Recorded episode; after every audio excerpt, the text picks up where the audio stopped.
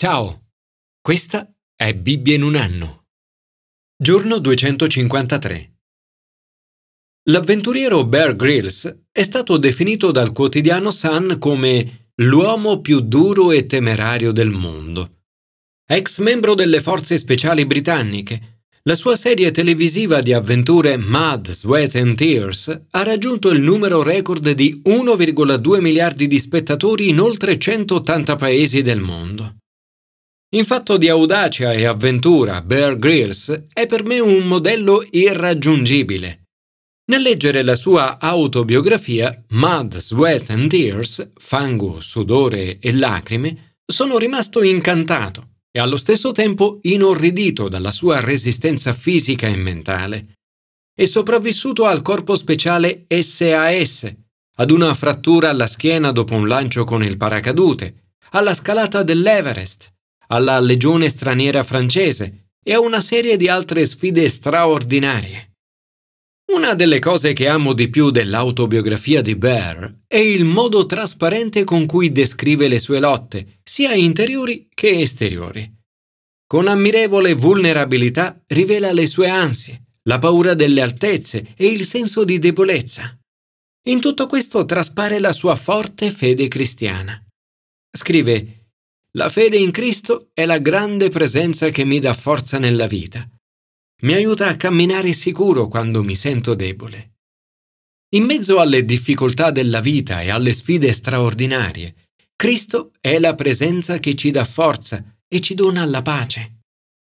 La parola pace mi fa pensare ad una giornata estiva tranquilla, sulle rive silenziose di un lago, senza preoccupazioni, tentazioni, problemi e difficoltà da affrontare. Ma in circostanze come queste, la pace non è una cosa così sorprendente o straordinaria. Nel leggere la Bibbia troviamo che la promessa di pace non dipende dalle circostanze. Dio promette la sua pace sempre, anche nelle situazioni più oscure, nel mezzo di lotte e sfide difficili. Commento ai sapienziali. Tentazioni. Il popolo di Dio si trova ad affrontare tentazioni molto simili a quelle che anche oggi le persone si trovano ad affrontare. Avevano amareggiato il suo spirito, si mescolarono con le genti e impararono ad agire come loro. Servirono i loro idoli e questi furono per loro un tranello. Ognuno di noi è chiamato ad essere nel mondo, ma non del mondo. A volte non è facile. Quando trascorriamo del tempo con persone che non condividono la nostra fede o il nostro stile di vita, la tentazione è di adottare i loro costumi e adorare i loro idoli.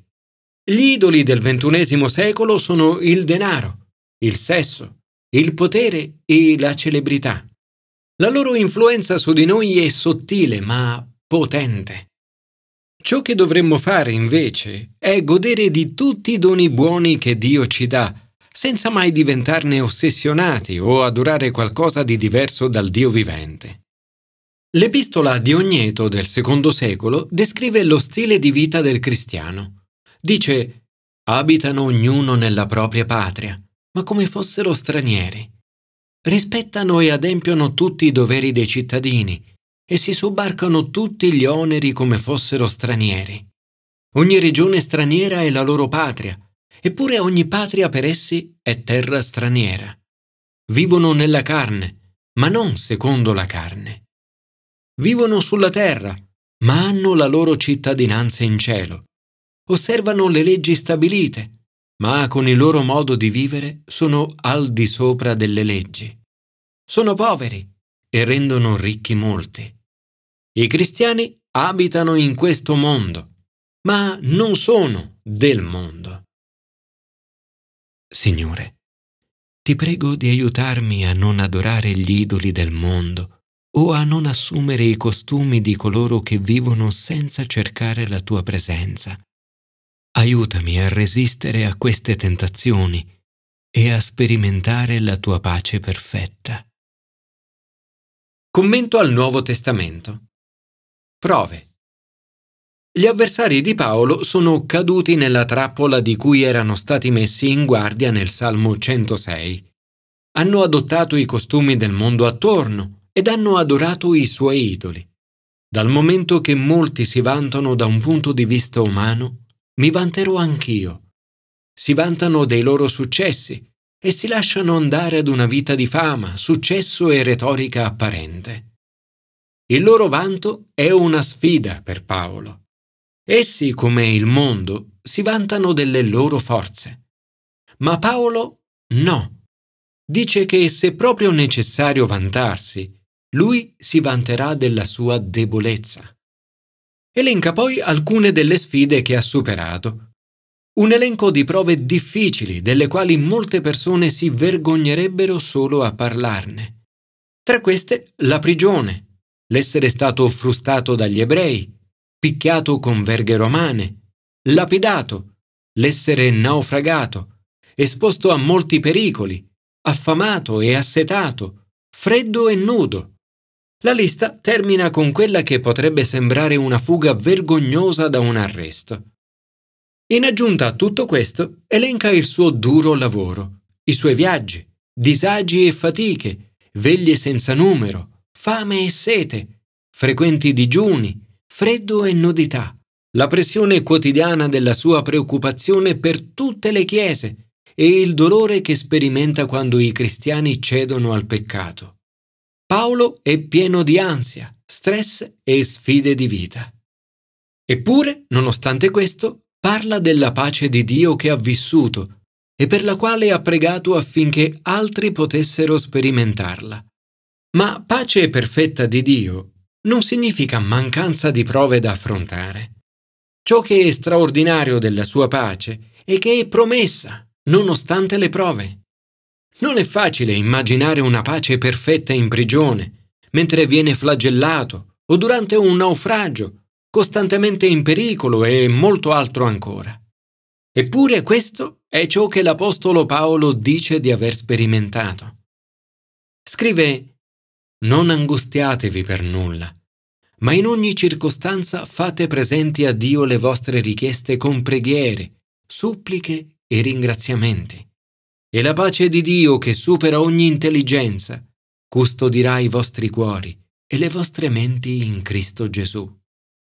E. H. Bickerstelt ha detto pace, pace perfetta in questo oscuro mondo di peccato. Il sangue di Gesù sussurra pace interiore. Signore, ti prego di aiutarci nelle prove, critiche, tentazioni, preoccupazioni, malattie e lutti. Anche nei luoghi oscuri, aiutaci a conoscere e a vivere la tua pace perfetta. Commento all'Antico Testamento. Fiducia. Isaia scrive, Tu le assicurerai la pace. Pace, perché in te confida. Confidate nel Signore sempre perché il Signore è una roccia eterna. Questo è il segreto della vera pace.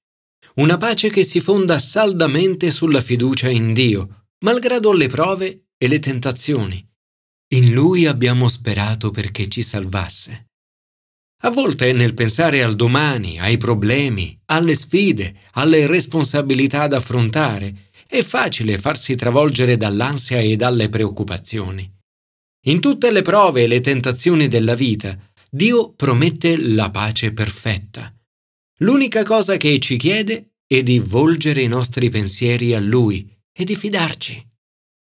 Nella lettura di oggi, Isaia descrive una situazione da fine del mondo. Preannuncia un giudizio che porterà devastazioni, sconvolgimenti e desolazione. Ci sarà anche un giorno di trionfo preannuncia un banchetto celeste preparato da Dio per tutti i popoli su questo monte, un banchetto di grasse vivande, un banchetto di vini eccellenti, di cibi succulenti, di vini raffinati. Dio eliminerà la morte per sempre, asciugherà le lacrime su ogni volto, l'ignominia del suo popolo farà scomparire da tutta la terra. Isaia sembra anticipare la visione del cielo nuovo e della terra nuova di cui parla il libro dell'Apocalisse, quando Dio asciugherà ogni lacrima dai loro occhi e non vi sarà più la morte, né lutto, né lamento, né affanno, perché le cose di prima sono passate. Prosegue dicendo, Ma di nuovo vivranno i tuoi morti. I miei cadaveri risorgeranno Svegliatevi ed esultate voi che giacete nella polvere. Questa è la prima volta in cui nella Bibbia si parla chiaramente di risurrezione dei corpi. È un'anticipazione della risurrezione del corpo di Gesù, il quale è il primogenito di quelli che risorgono dai morti. Gesù ha vinto la morte e con questa vittoria ha sconfitto la paura della morte e qualunque altra paura e turbamento. Grazie alla risurrezione di Gesù non c'è più alcun timore per il nostro futuro. Siamo liberati da ogni ansia e paura della morte e da ogni preoccupazione per quanto possa accaderci. Ciò che dobbiamo fare è porre la nostra fiducia in Lui per il futuro, volgere i nostri pensieri a Lui e trovare la vera pace in Lui. Signore, di notte anela a te l'anima mia al mattino dentro di me il mio spirito ti cerca. Signore, ci concederai la pace, perché tutte le nostre imprese tu compi per noi, ma noi te soltanto, il tuo nome invocheremo. Signore, desidero affidare a te le seguenti situazioni di ansia della mia vita